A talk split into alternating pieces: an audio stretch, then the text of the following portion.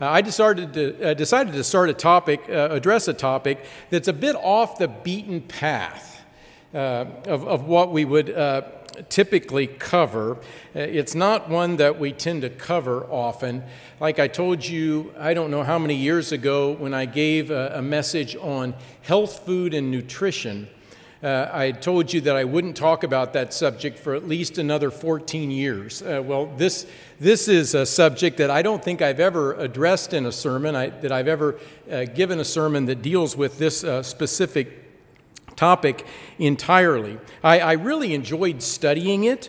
Uh, it's a subject that's fascinated many over the centuries. It's uh, one that's fascinated me. Many have offered theories uh, about it, uh, on, on the purpose and or the significance of this facet of life, and uh, quite a few continue to, to look at it to this day to try to determine uh, what's really going on. I can recall several sci fi movies about uh, this particular topic, and maybe some will come to mind uh, for you as well. Brethren have reached out to the ministry about uh, this topic uh, from time to time with questions. Uh, and I've been asked uh, several questions about this on, on several occasions as they've been troubled uh, or, or at least uh, perplexed by this in their lives. I found myself perplexed and troubled at times by this in my life. Today we're going to discuss the topic of dreaming. Of dreaming. Dreaming, as in when we're asleep and not awake. These, these things that go on, these stories, these, these uh, things that play out in our minds, the thoughts, the mental images, the interactions with others, the experiences that take place during the time, uh, the period of time when we are sleeping. Do you dream? Do you dream? There, there's a condition where individuals, uh, a certain physical condition where they're unable, people are unable to dream. I don't know if anybody here has that condition, but uh, do you dream? Do you remember your dreams? Can you recall dreams that troubled you, dreams that perplexed you, dreams that encouraged you, dreams that scared you to death? Dreams that made you laugh uncontrollably. I've had dreams that have made me laugh uncontrollably, and I wake up and it's the middle of the night, and I'm thinking, this is kind of embarrassing. I am, I am laughing so hard that it wakes me up, and uh, why did that happen? Dreams that gave you an insight. Uh, or, or maybe dreams that actually helped you as you think about the dream solve a problem uh, that you've been struggling with. Some brethren have asked me this question as well. I haven't, I haven't asked other ministers uh, this, if they've been asked this as well, but they've asked the question Is it possible for me to sin in my sleep through a dream? Is that possible? Or, or, or, as I dream. Let's turn to Psalm 139. Some of you are ahead of me when I mention this, this psalm, but I, I think this is a, a, great place to start to, to address the subject of, of dreaming today. Psalm 139, we realize that we are created in the image of God. This great being, God the Father, uh, who created all things through Jesus Christ, fashioned us and, and made us in his image. He created us. He created our minds. He, as we, as we know with the Spirit in man, uh, gives us this, this, this mind power that differentiates us uh, from the animals. But there's this whole subject of dreaming. God, who is the creator, uh, can we not say that God created us in such a way that we are to dream? What, what, what is the significance of, of dreaming? Is there a significance in dreaming? Let's look at Psalm 139, as I mentioned. Psalm 139, and let's uh, just read through uh, portions of this, at least initially, to start. O eternal, verse 1, you have searched me and known me. You know my sitting down, you know my rising up, you understand my thought afar off, you comprehend my path and my lying down and are, acquainted with all my ways. But there's not a word that's on my tongue, but behold, O Eternal, you knew it altogether. You know it altogether. You have hedged me or, or uh, enclosed me behind and, and before, and laid your hand upon me. Such knowledge is too wonderful for me. It is high, I cannot attain it. Where can I go from your spirit? Where can I go to get away from, from your, your presence? How can I flee, or where can I flee from your presence? If I ascend into heaven, you are there. If I make my bed in the grave, in, in uh, hell, Sheol, behold, you are there. If I take the wings of the morning and, and dwell in the uttermost parts of the sea, even there your hand shall lead me, and your right hand shall hold me. If I say, Surely the darkness shall fall on me, even the night shall be light about me. Indeed, the darkness shall not hide from you, but the night shines as the day, the darkness and the light are both alike to you. Speaking of, of the Creator, he says, For you formed my inward parts. You covered me in my mother's womb, or as the margin renders, you wove me in my mother's womb. I'll praise you, for I am fearfully and wonderfully made. Marvelous are your works, and that my soul knows very well. My frame wasn't hidden from you when I was made in secret and skillfully wrought in the lowest parts of the earth. Your eyes saw my substance being yet unformed, and in your book they all were written, the days fashioned for me, which as yet there were none of them. How precious are your thoughts to me, O God! How great is the sum of them! If I should count them, they would be more in number than the sand. When I awake, I am still with you. Verse 23 Search me, O God, and know my heart. Try me and know my anxieties, and see if there is any wicked way in me, and lead me in the way of everlasting. I think a, a, I think a bigger question for us with this whole subject of, of dreams is for us as followers of Jesus Christ, you know, we ask, why did God create us? In such a way that we dream in our sleep. If we're unconscious, uh, why, would he, why would he do that? As we just read, he knows us through and through. As we asked, is there significance in about what we dream? Have you ever thought about that? Do you often wonder that? I, I've wondered that at times. I'd like to delve into that a bit today from a biblical perspective. Let's, let's consider what significance can uh, dreams play in our lives as Christians, what significance do dreams play in our lives as Christians, what significance might dreams play in our lives as Christians, and, and even this uh, what significance will dreams play in the lives or our lives as, as Christians. I'd like to talk about a few things before we get into the, the essence of what God's Word says on this subject. It's actually, we, we see dreams through and through uh, covered throughout the Bible. We'll talk about a, a few of those. But I'd like to just uh, address a few aspects of what science is, is, is discovering about dreams. Still, so much is unknown, and, and to try to, as, as they, they try to discuss what could be going on in dreams, of course, the, their whole concept of what's going on in the mind, the functions of the mind versus what we would understand with the spirit in man, and the, the differentiation between uh, the brain itself and, and the spirit in man and mind and, and, and all of that. But they've, they've found certain things, they've They've hypothesized, they've theorized.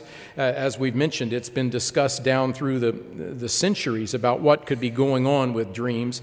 But they've found uh, when, when, dreams tend to occur, they tend to occur in what they call the, the rapid eye movement stage, uh, phase, the, the REM stage of, of, uh, of sleeping, where you know the, the eyes, uh, the person is asleep, and the eyes are just going back and forth and, and moving all around very, very, uh, very quickly. Now, uh, they used to think, or used to be talked about, that the, the rapid eye movement stage was phase was when dreams occurred. That was the time that dreams occurred. And, and since then, and with all the, the, the tests and uh, things that they're able to do as they, as they can even visually see whether a person is in that stage or not. They found that also uh, a, a, person can dream outside of that uh, rapid eye movement phase in, in other uh, phases of dreaming. But they often liken this whole rapid eye movement in a sense of what's, uh, of what's going on in the brain, that the brain appears to be uh, it's like a person is watching a movie and, and visual images, mental images are flashing constantly, and, and the mind is, is processing all of those things as they're, as they're coming to them. And, and they say that this, these, this phase uh, of uh, cumulatively, the rapid eye movement stage, uh, phase of, of sleeping could occur as much as, uh, as long as when you cumulatively have the different times of the rapid eye movement uh, phase throughout a person's eight hour sleep, say, uh, could be uh, up to even 90 minutes of, of, a person being in this phase uh, every night. Uh, and, and in that, they, they said, what's, what's, as they've been able to test the brain, they see that different components of the brain are activated more than other components. The, the prefrontal cortex, I guess, is that part in the front where it's mainly used, the brain, to, uh, to think rationally, to decipher uh, situations and process uh, uh what, whatever uh, things that they're trying, you know, the think, the concentration, all of those kinds of uh, things take place primarily in that prefrontal uh, cortex. Well, during the, the rapid eye movement stage, that area tends to kind of be dialed down. It's not, exist, it's not a non existent situation, but it's, but it's dialed down in terms of the degree to which the, the, the, the dream, that dream phase is, is tapping into that. What is tapped into is the amygdala the amygdala, the amygdala and the hippocampus. But the amygdala, of course, is the emotion center of the brain where all you know, the emotions are, are stored and, and, and experienced. So that is, that's like in full, full force during this uh, rapid eye movement stage. And, and some, some think that that may be uh, why a person can have the strangest, most bizarre kind of dream, like, you know, what whatever, they're uh, standing upside down in the sky and, and experiencing something where if, if they were tapped fully into their prefrontal uh, cortex, they would realize this is, this is not right here. This, something's wrong with this. This, this, is not, this is not making sense. Versus tapping into the emotional sense where it could be all kinds of different experiences that are, that are coming into the mind, but the emotion of, of, of an experience is really being uh, focused upon. So, uh, you know, some, some think that this whole situation of dreaming, you've probably heard this, this is, isn't new, I, I, think, to any of us, but some think that it's the mind's way, this whole process of dreaming, that it's the mind's way of processing the various emotionally impactful experiences that we've had in that day or, or previously or, or even farther back. But it, taking all that, be they, be they good situations or challenging, but, but very emotionally impactful, uh, that that then the mind is trying to process that all and sorting, in a sense, sorting through that at the end of the day. Uh, strong emotions like, uh, say, feeling inadequate in, in, in our conscious state where we're interacting with others and we have a couple of situations where we feel incredibly in, uh, inadequate in, in a certain situation, maybe intense stress over an upcoming project or presentation or uh, something where it's kind of all coming down upon us and we're really concerned that we're going to be able to really pull this thing off like we should maybe a deep hurt, maybe something happened that was deeply emotionally uh, painful uh, that we experienced uh, that day. It could be a strong, powerful embarrassment that we experienced after doing, doing something, uh, something we've said or, or done. But these, these strong emotional responses that we've had from the previous day or even farther back uh, may play out, uh, play, tend to play out in, in a dream. In fact, one article uh, talked about uh, certain studies that have been able to correlate or, or linked certain mental disorders with uh, that person's lack of, of, of having, as they've monitored that person's sleep patterns, the lack of that person having uh, sufficient REM kinds of sleep where, where that kind of thing happens, where they're thinking that for some reason that may uh, impact to varying degrees uh, a, a, a, situation that ends up being a mental disorder. Uh, how many of you have had uh, recurring dreams where you dream it and dream it again? Just got a few. Uh, how many have had uh, recurring themes in your dreams? I've, I've, I've had that as well. You know, uh, of course, the Freudian kind of discussion on that was that there's something unresolved in our lives uh, that, that needs this needs to, to happen, uh, or it's telling us that there's something unresolved. Uh, yeah, again, do, do we know one way or the other? I, I know that we have recurring dreams. I, I many, many of us do. Uh, and, and often it's a, for me, it's often a super stressor situation uh, that, that happens. Uh, you, some, some will talk about this one where it's some, a person has a big test coming up. It could be a major test after college, you know, praxis or, or this or that to, to uh, get into the next stage or some huge thing. And then uh, right, before the, right before the test, they'll have this, this dream that, okay, I, I, I woke up and my test is in five minutes and I'm on the other side of the campus, and I, I, don't think I can get there in time. And then they, they race over, and then they realize they don't really have most of their clothes on as they're getting there, and they're trying to grab leaves and put them on there as they're racing. And then they get to the building, and they can't get in the building to take the test. And then they're trying to work their way to get in the building, finally get into the building, and then all of a sudden they can't get into the room. They can't find the room. Then they find the room, the door's locked. They get in finally, and they sit down. It's, it's 10 minutes into the test, and the person lets them take the test, but then they realize, I don't have a pencil. I don't have, have a pen. I can't write anything. And then they finally get that, and then they're looking at the paper and they can't decipher it. They can't see it. Uh, why, can't, why can I not see the paper? But, you know, and then you wake up and it's just, oh, what is going on? But uh, a lot of times, you know, they'll, they'll, they think that it's because there is an incredibly stressful thing. Uh, that is ahead of them. And as those of you that have read into some of these things, they, they, have often said that Typically, if you have that kind of dream, that means you are incredibly prepared. Uh, the danger is if you are about to have a, a, huge test and you're just, that's the night that you're flying through the air and everything is wonderful and I'm in charge of everything. They said that's usually when it's probably, you're probably not prepared and it's going to be a really bad situation. Who knows? Who knows? Uh, I've had the, the situation, I think I may have told you this before, just an, an aside, but I have this recurring dream on the golf course where I, and I haven't played golf, I haven't played golf, I think, since pre-COVID, but uh, I, have got my, I've got the ball. Uh, well, first I can't find the ball. Then I find the golf ball in my bag. I'm just digging through my bag, and, and then the other guys are waiting for me to tee off. I can't find, can't find the ball. I finally get the ball. Then I can't find a tee to, upon which to place the ball, and and then I'm looking for broken tees, and I find a, a larger broken tee on the on the tee box, and I grab that, and then I try to stick it in the ground, and the ground's too hard. I cannot stick it in the ground. It keeps bending. And then I finally get it on the ground. I go to get my golf club and my driver. My club's not there. Where, where did I must have left it back on the other tee? I can't go back and get that. And I'm trying to think, what do I do next?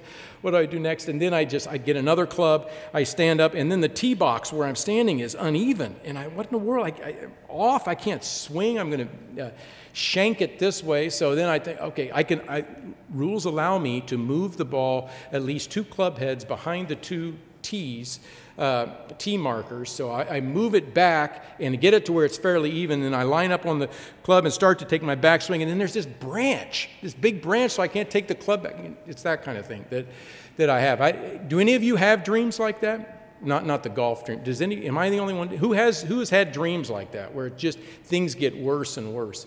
Uh, so you know they say that it, it, could be something incredibly stressful that we're about uh, to experience.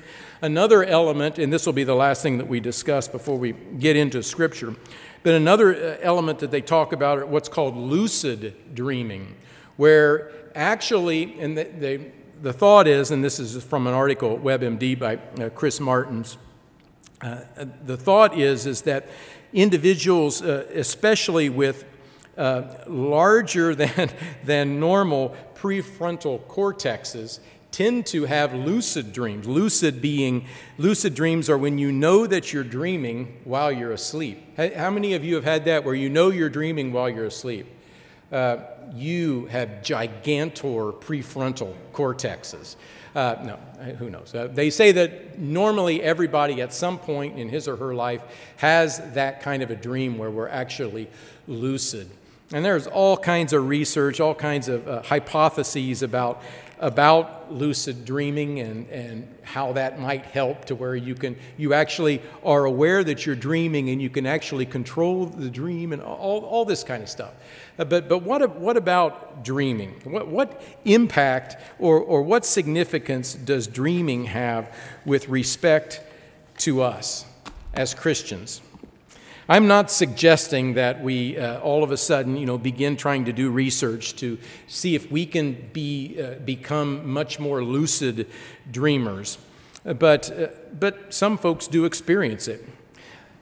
We are fearfully and wonderfully made by our Creator. Dreaming is a part of the human existence.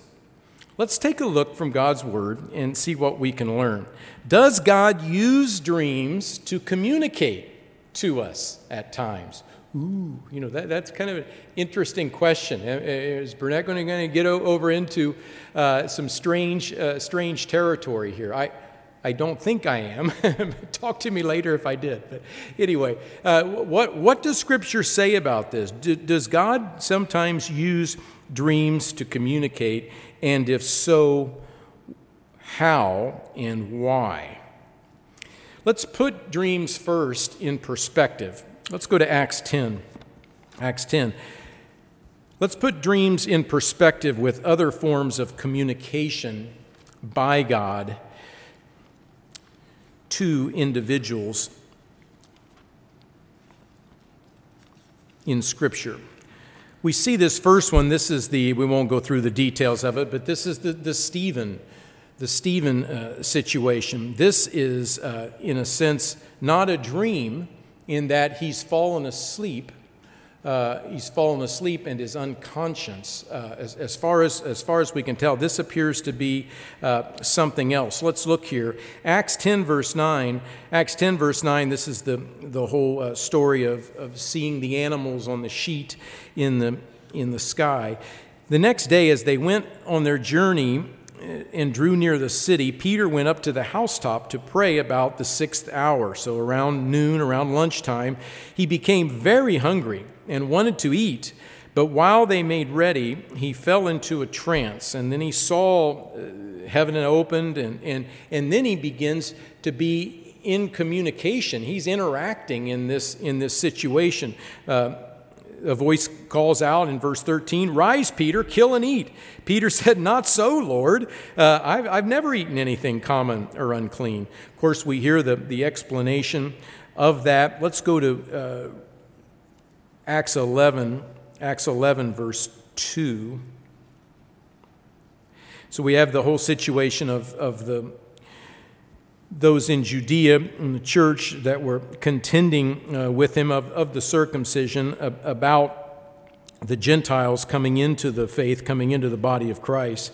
Peter says, uh, I was, verse, verse 5, I was in the city of Joppa praying, and in a trance I saw a vision. So he, he's, he's praying, he's awake, he's conscious, conscious. God puts him in a trance, and then he sees this vision. Uh, and this is a way that God is directly communicating with him. And then from that, he begins, he realizes the, the meaning of that, especially as uh, all that happens as well with, uh, with Cornelius and with the, with the individuals uh, also involved in this. And he says, let's go to it. Uh, so, verse 10 of chapter 11 now, now this was done three times, and, and all were drawn up again into heaven. At that very moment, three men uh, stood before the house where I was, having been sent for me from Caesarea. And then the Spirit told me, he was guided and directed by the Spirit, moved to do this, to, to, to do this, to go with them, uh, doubting nothing. Moreover, these six brethren accompanied me. We went into the man's house, and and he says, as I, uh, verse 14, who, who will tell you words by which we which you and all your household will be saved. And as I began to speak, God's Spirit fell upon them as the beginning, and I remembered the words of, of, uh, of uh, John, indeed, how, you know, baptized with water, but you'll be baptized by the Holy Spirit, with the Holy Spirit. All these uh, came to fruition, and he realized, verse 18, they realized as well, when they, when they heard these things, they became silent. They glorified God, saying, Then God has granted the Gentiles repentance. And it came through, in this case, he was in a, praying, awake, and, and then it put in a trance, and then a vision happened. And this was a direct communication with God, explaining what a, a truism that was coming to pass with, with the church. Uh, we also see visions, uh, you know, the Ezekiel 37 vision of, of the dry bones, the visions of, of, Revelation. John is awake, John is in the Spirit as, as John is seeing all that he's seeing and interacting with uh, various uh, individuals in the spirit realm. He's conscious through this, through this while this is happening. Let's look at another uh, method of God communicating in Numbers 24. Numbers 24. Numbers 24, verse 1. Numbers 24, verse 1. This is the story of Balaam. This is, we're jumping into the middle of the story. Uh, he was hired, of course, to, by Balak, the king, to, to curse Israel. Uh, he, he was a person who was a sorcerer, who was involved in the, the dark side, uh, demonic world, and, and had insights and was sought by others and received payment to, to do, and in this case, to curse Israel. And, and he would have done so. First, but, but uh, God deterred him. And look, look what another form of communication here. Verse 1 When Balaam saw that it pleased the Eternal to bless Israel, he did not go as at other times to seek to use sorcery but he set his face toward the wilderness, and Balaam raised his eyes and saw Israel encamped according to their tribes, and the Spirit of God came upon him. Here's another form of communication. Uh, God's Spirit came upon him. Doesn't say that God's Spirit came in him, as, uh, as we see with the prophets in, in, in Peter's writings, where it says the Spirit of Christ which was in them, uh, the prophets, but the Spirit of God came upon him and, and yet, notice what it says next in verse 3. He then took up his oracle and said, Now, was it, was it that Balaam is, is God's Spirit comes upon him and then he's not in control of what he's doing and he's just, he's just starts saying things and he doesn't even, oh, oh, now he wakes up. No, he, he was awake. God's Spirit came upon him. And, and notice what, how he says this.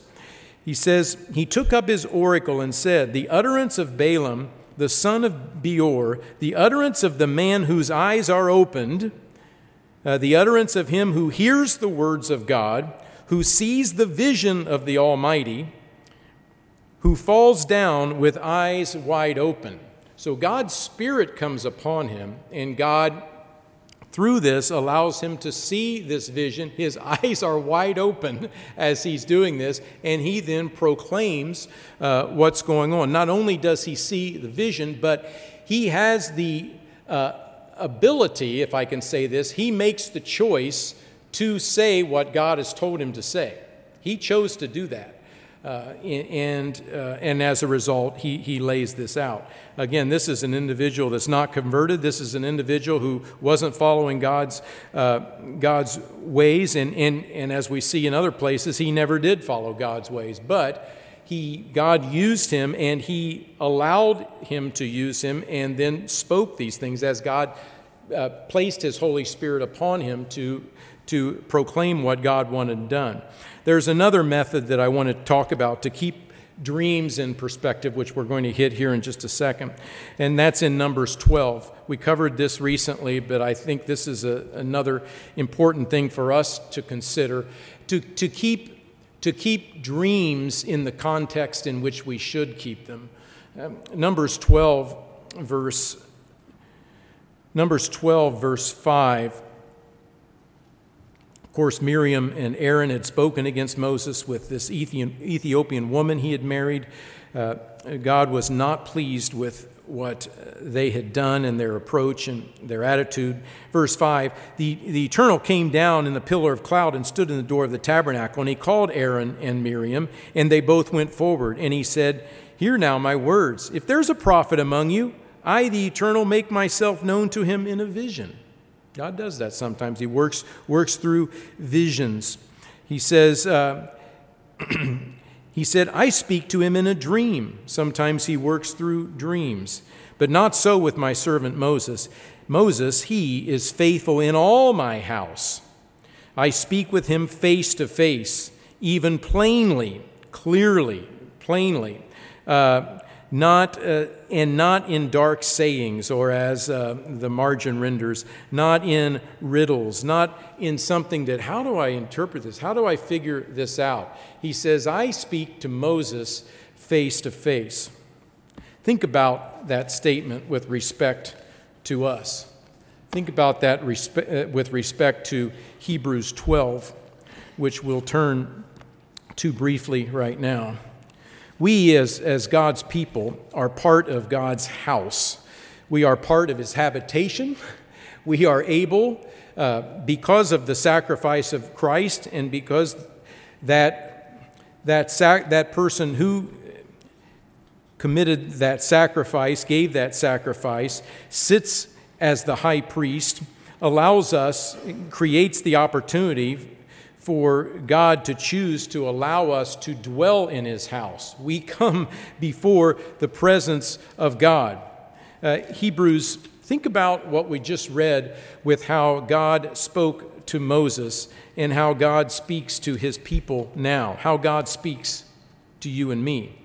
Verse 22, chapter 12. But you have come to Mount Zion in the city of the living God. You've come to the heavenly Jerusalem, to an innumerable company of angels, to the general assembly uh, of the church of the, and church of the firstborn, the ones who are registered in heaven.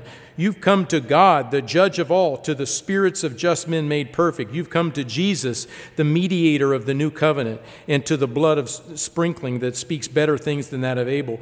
Verse 25 See that you do not refuse him who speaks.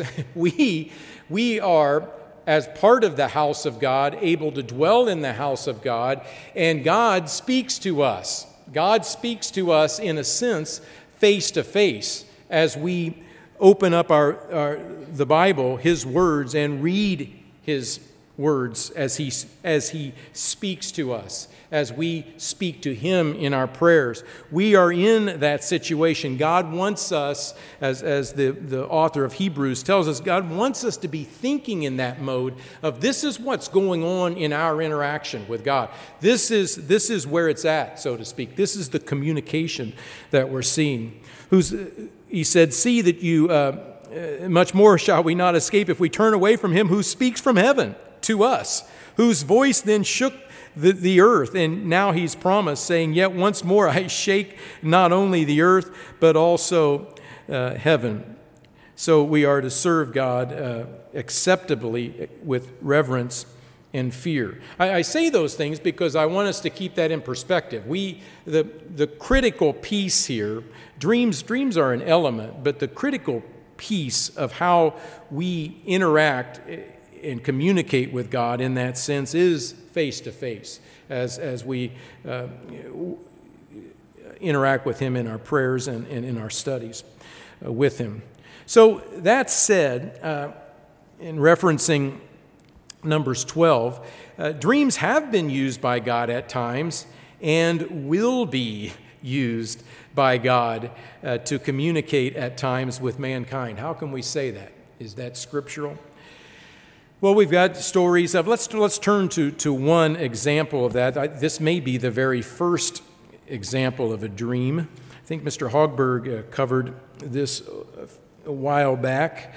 Uh, let's go to Genesis 20 the story of, of uh, Abraham, Sarah, and Abimelech. Genesis 20, we have this is all, all surrounds a dream. Abraham, verse 1 of chapter 20, Abraham journeyed from there to the south and dwelt uh, between Kadesh.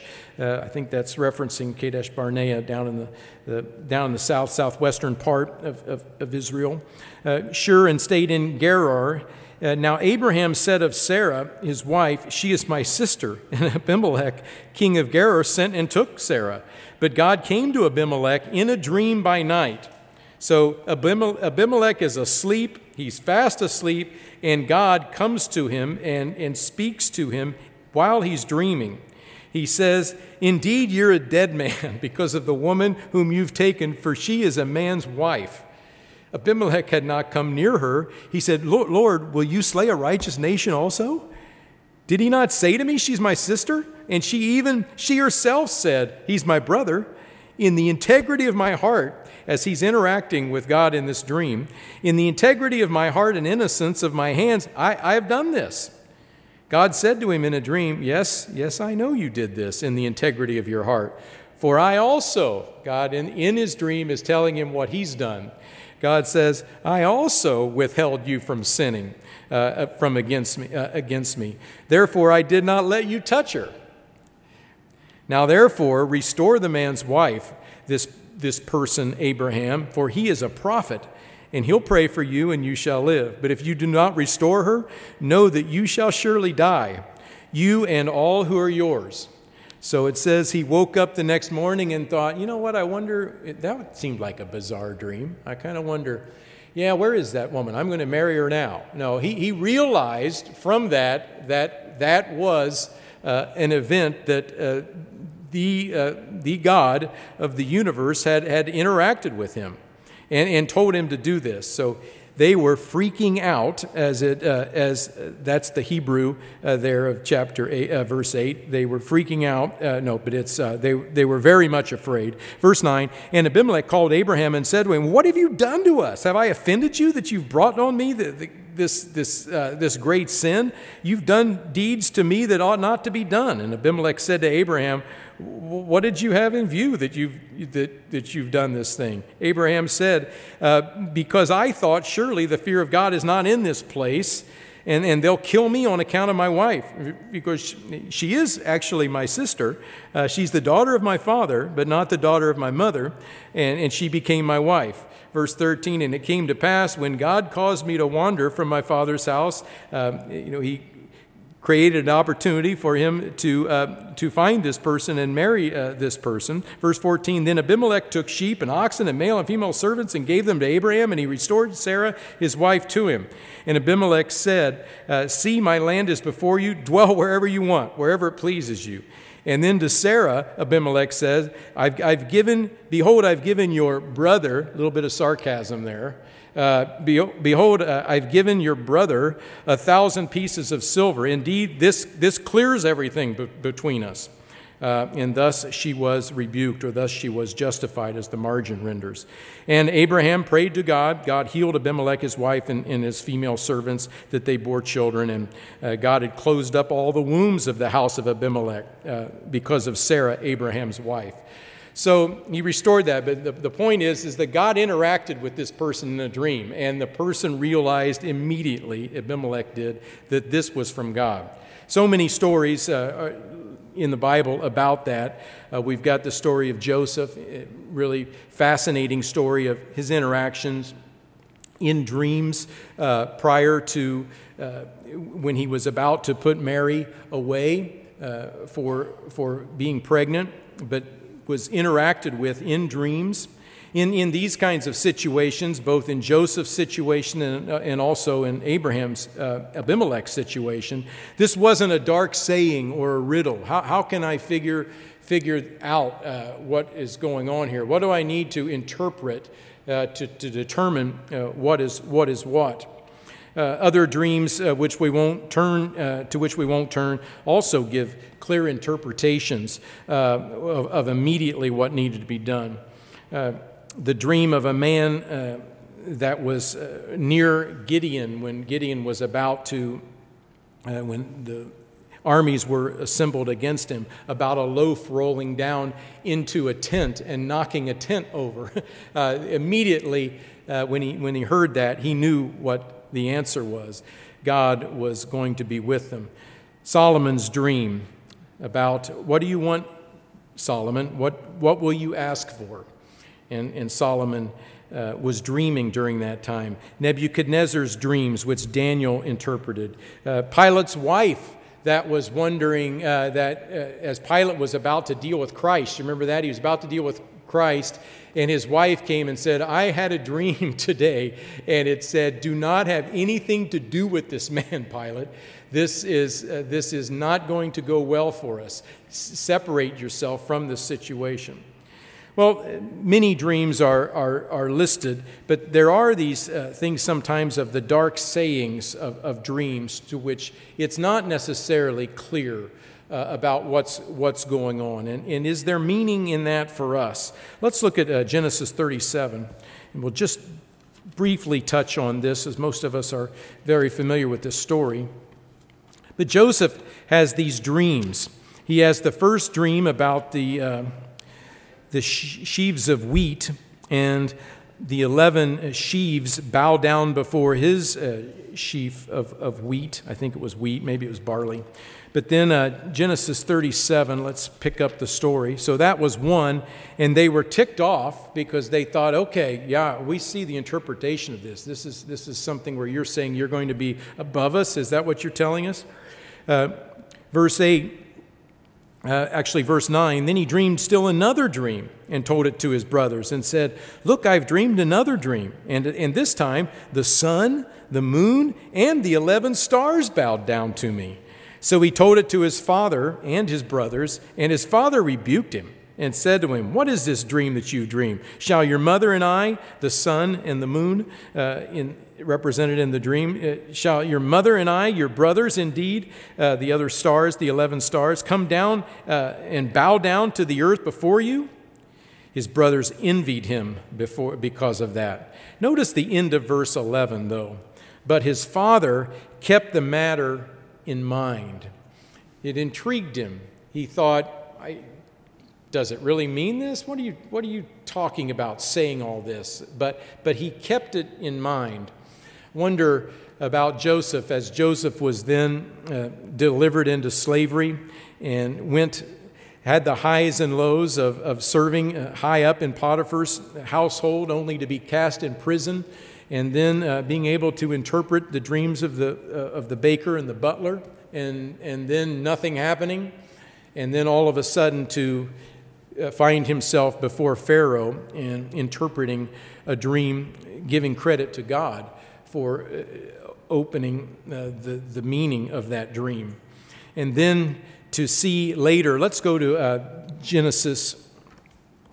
Genesis 42 9.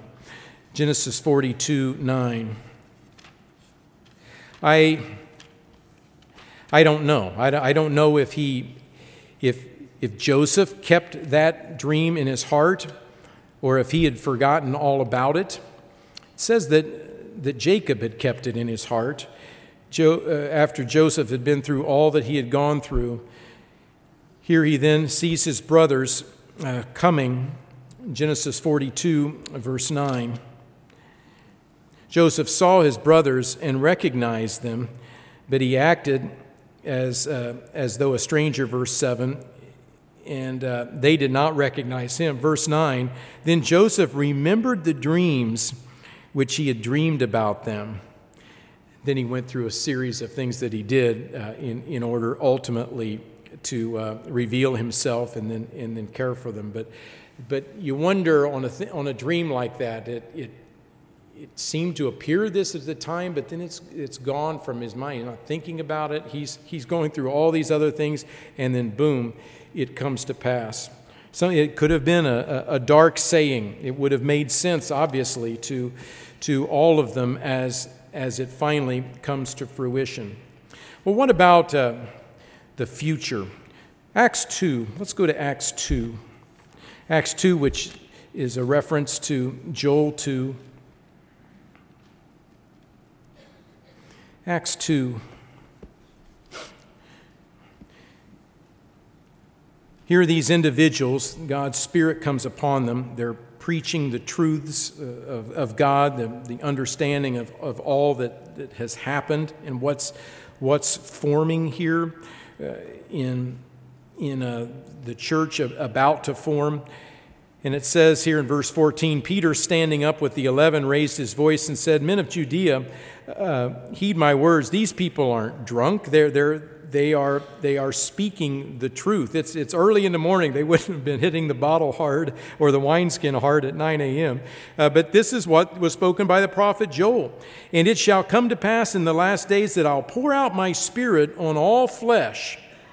We know that that is uh, the, the church represents the, the beginning of that, that, that first fruits harvest beginning after Christ, who is the first fruits, uh, is, is offered up to God.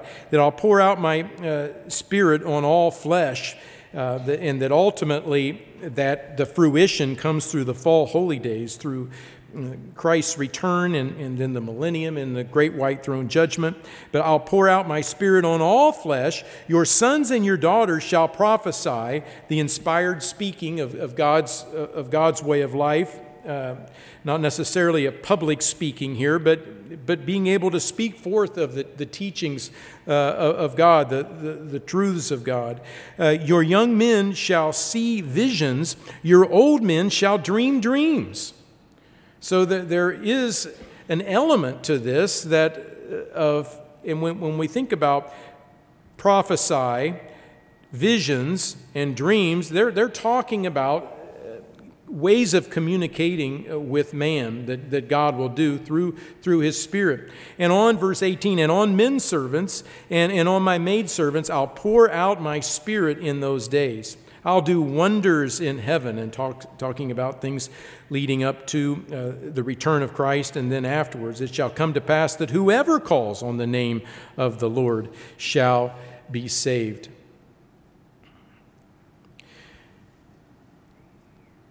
As we think about this element of dreams, and we get into some of the details uh, moving into the latter part of the message now. Uh, one, one thing that we need to be careful about as well uh, is, is the element of, of false dreams. The, the Bible talks about that. Zechariah 10 discusses it. Uh, Jeremiah 23 discusses it. It talks about uh, false prophets that speak according to the, the dictates of their heart, that they, uh, they, they dream false dreams and share that. But it's, it, it's, God says, I didn't do that. I didn't give that to them. And, and they'll, they'll pay the consequences of doing so. Let's do look at this passage in Deuteronomy 13. Uh, we've got to be always very aware of, of some of the, the dangers of the situations of, of dreams. So it's one thing, it's one thing to say, okay, I see this in Scripture and, and God says to do this, and then I either do it or I don't do, do it. It's another thing when a person begins to, to tell, I, have had this vision or I, have seen this. How do we know that this person has, has seen that or that this is something that, that is of God? We know that as we near the return of Christ and all that's going to take place with that. Uh, that little horn that represents the false church and ultimately has the one individual who is giving power to the beast through the signs and the wonders.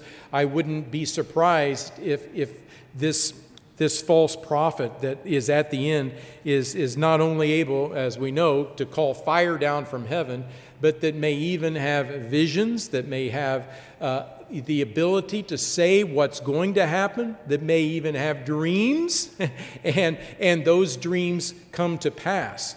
Uh, such, uh, such deception that will be out there, and people will say, How can you deny it? Look, he said this, he is in this position, and, and, and look at how the world is, is, round, uh, is uh, surrounding him and, and supporting him, and, and how this power is growing and, and the, the strength of, of, of these nations that are gathering.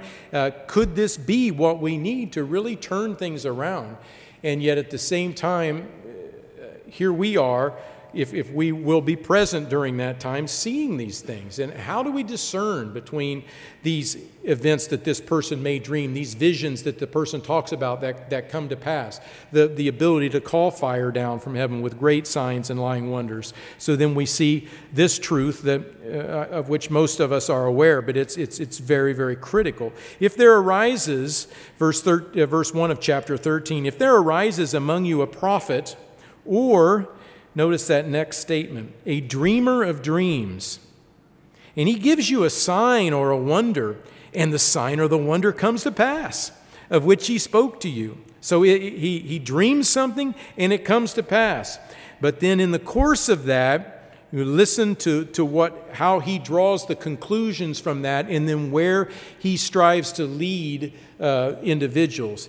Let us go after other gods which you've not known. Let us serve them. You shall not listen to the words of that prophet or that dreamer of dreams. Here it is For the Lord, your, the, the eternal your God, is testing you. He's testing you to know whether you love the Lord your God with all your heart and with all your soul. You shall walk after the Lord your God and fear him. Keep his commandments and obey his voice. You shall serve him and hold fast to him. But that prophet or that dreamer of dreams shall be put to death because he's spoken in order to turn you away from the Lord your God, who brought you out of the land of Egypt and redeemed you from the house of bondage, to entice you from the way in, in which the Lord your God commanded you to walk. So you shall put away the evil from your midst. Here, here was ancient Israel, where they were a civil government, and, and God set them up as a nation to have laws and, and statutes to run as a nation. That, that is evil. Put that person to death. This uh, false prophet will be put to death as he's thrown in the lake of fire, as, as Roman, uh, Revelation 19 tells us.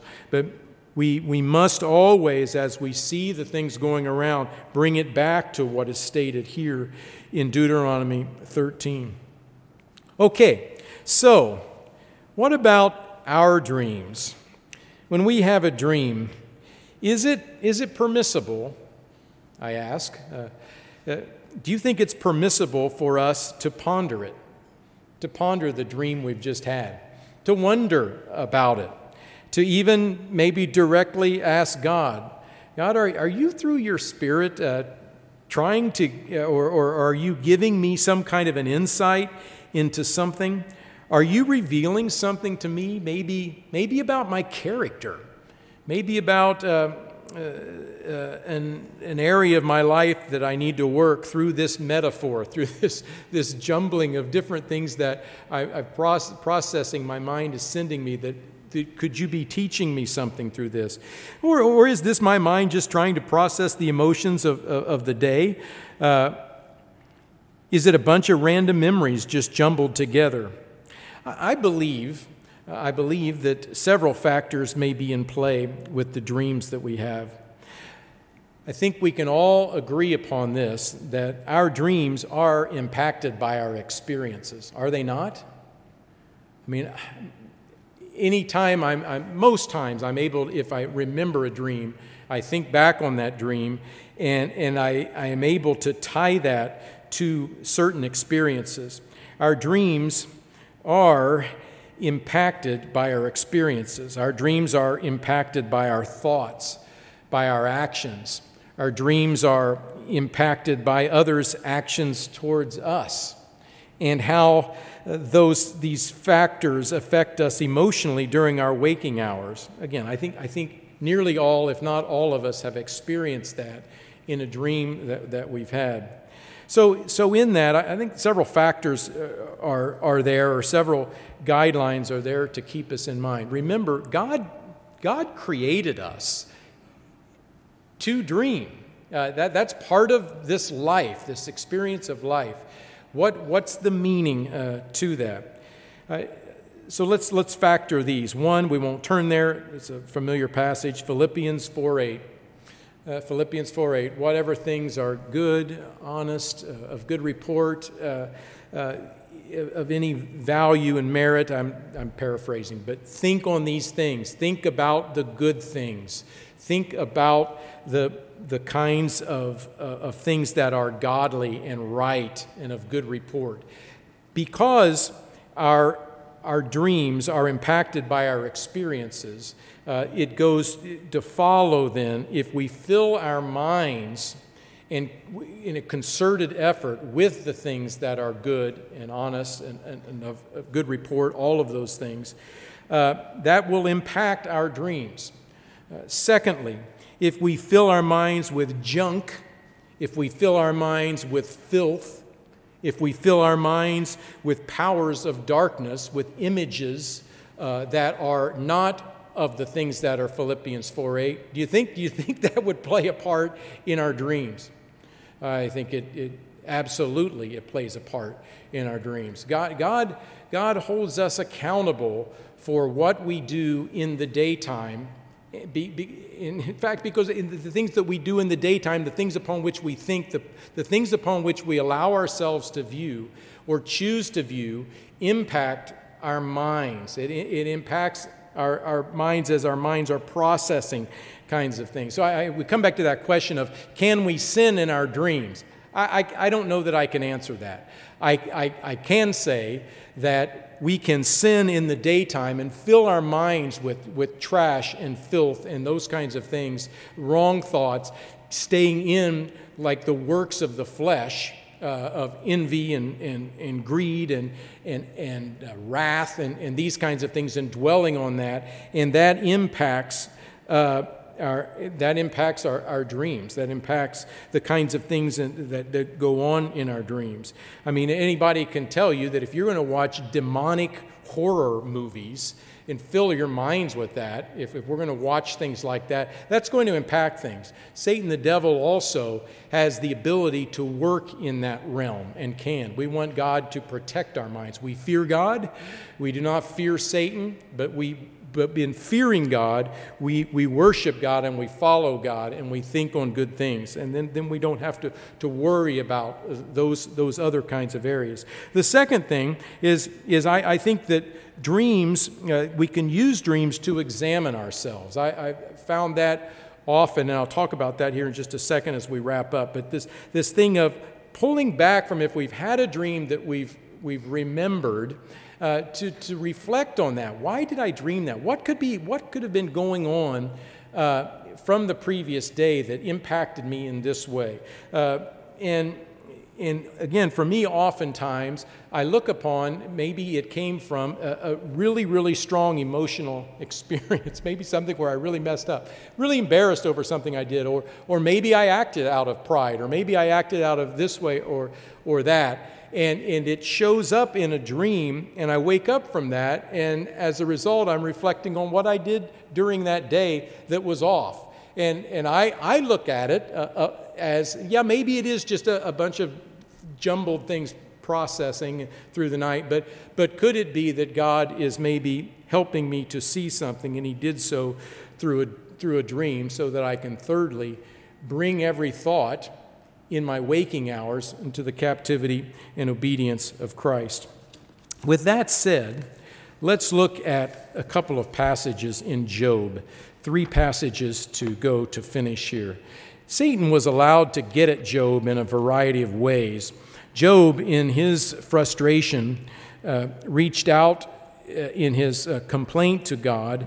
Amazing that he was able to, to navigate through the, what he navigated. Uh, he had things to learn, and God, in his love and mercy and care for Job, helped him through that. But this is one of the low points of Job. Job uh, actually uh, goes, comes close to, if not directly, accusing God for, for, for doing this to him. Job uh, 7, verse 11. Therefore, Job says, I'm not going to restrain my mouth. I'm going to speak in the anguish of my spirit. I'm going to complain in the bitterness of my soul. Am I a sea or a sea serpent that you set a guard over me? When you say, when I say, at least my bed will comfort me at night, my couch will ease my complaint. Then you scare me with dreams and terrify me with visions. Uh, so that my soul chooses strangling and death rather than, uh, than my body. I loathe my life I would not live forever. Let me alone, for my days are but a breath. What is man that you should exalt him, that you should set your heart on him, that you should visit him every morning and test him every moment? How long will you not look away from me and let, let me alone till I swallow my saliva? Have I sinned? What, what, what have I done to you, O watcher of men? Why have you set me as your target so that I'm a burden to myself? Uh, for now I will lie down in the dust and you'll seek me diligently, but I will no longer be. He's, in a sense, saying God is, is troubling him uh, through his dreams. We know that as God, God allowed Satan to do what he was going to do but spare his life, uh, I submit that I, I, don't believe God was, was uh, giving him, uh, scaring him with dreams here, but he thought that was the case. Look at Job 33. I think this verse is one of the key verses that gives us a bit more clarity to why we may dream. Yes, uh, some of us may get a dream at some point where God is directly interacting with us. I'm, I'm not going to discount that. Uh, it, it, could happen. But, uh, but I think this passage, it's a statement that Elihu makes that gives us insight to how God may use dreams, or uh, one of the reasons for uh, creating in humans the ability to, to dream. Uh, let's reflect on this. Job 33, verse 8. Job, uh, Elihu is, is getting after Job because Job uh, made some conclusions that he didn't think were right, and he was correct in that. Verse 8 Surely you've spoken in my hearing, Elihu says, and I've heard the sound of your words, saying, Job saying, I am pure, I'm without transgression, I'm innocent, and there's no iniquity in me. Yet he, yet God finds occasion against me. God counts me as his enemy. He puts my feet in the stocks, and he watches all my paths. Look, uh, Job, in this you are not righteous. I'll answer you, for God is greater than man. Verse 13 Why do you contend with him, Job? For he doesn't have to give an accounting of, of any of his words. Notice this For God may speak in one way or in another, yet man does not perceive it. In a dream, in a vision of the night, when deep sleep falls upon men while slumbering on their beds. I think that's interesting. I think that's interesting that God sometimes works in that way. Notice for what purpose, and I think this comes to what, what I draw from this as I read this. He opened, then he opens the ears of men and seals their instruction in order to turn man from his deed and conceal pride from man. In doing that, he keeps back his soul from the pit and his life from perishing by the sword. To turn me from a deed that I was uh, maybe uh, considering doing or, or a deed that I had already done that I hadn't reflected upon. Maybe God uses that dream of the experiences that I had that day, the emotions and, and different things to, to help me see something that, wow, I really didn't handle that well. Uh, to, to conceal pride from a man, to help a person understand the pridefulness that could have taken place there and to come back from that. To keep me back from the pit, to keep me from perishing by the sword want to end. Uh, it wouldn't be, uh, wouldn't be a dream sermon unless I told you uh, a couple of dreams. So I'm going to tell you some dreams. Uh, I had a dream 10 days ago, and uh, there was one of the administrators of the church was uh, in a room beside me and was talking with several individuals, and I was in another room. And that individual, all of a sudden, the door was open, and that individual said very clearly, Andy Burnett is one of the two witnesses. And I looked and I freaked out. I, I, I lost, I just, the emotions were, and, and I'm still dreaming. The, the emotions are just really freaking me out. And then all of a sudden, you know, it gets to that point where all of a sudden I'm awake and I was troubled. I, I was troubled. Uh, was it a prophecy? No, but, but you know, I was very troubled by that. And here's another, a second dream. This one happened Thursday night. And this, this, announced, this uh, dream came from the announcement of the Israel tour that Mr. Uh, Trabig read today. I had read that, that had come out.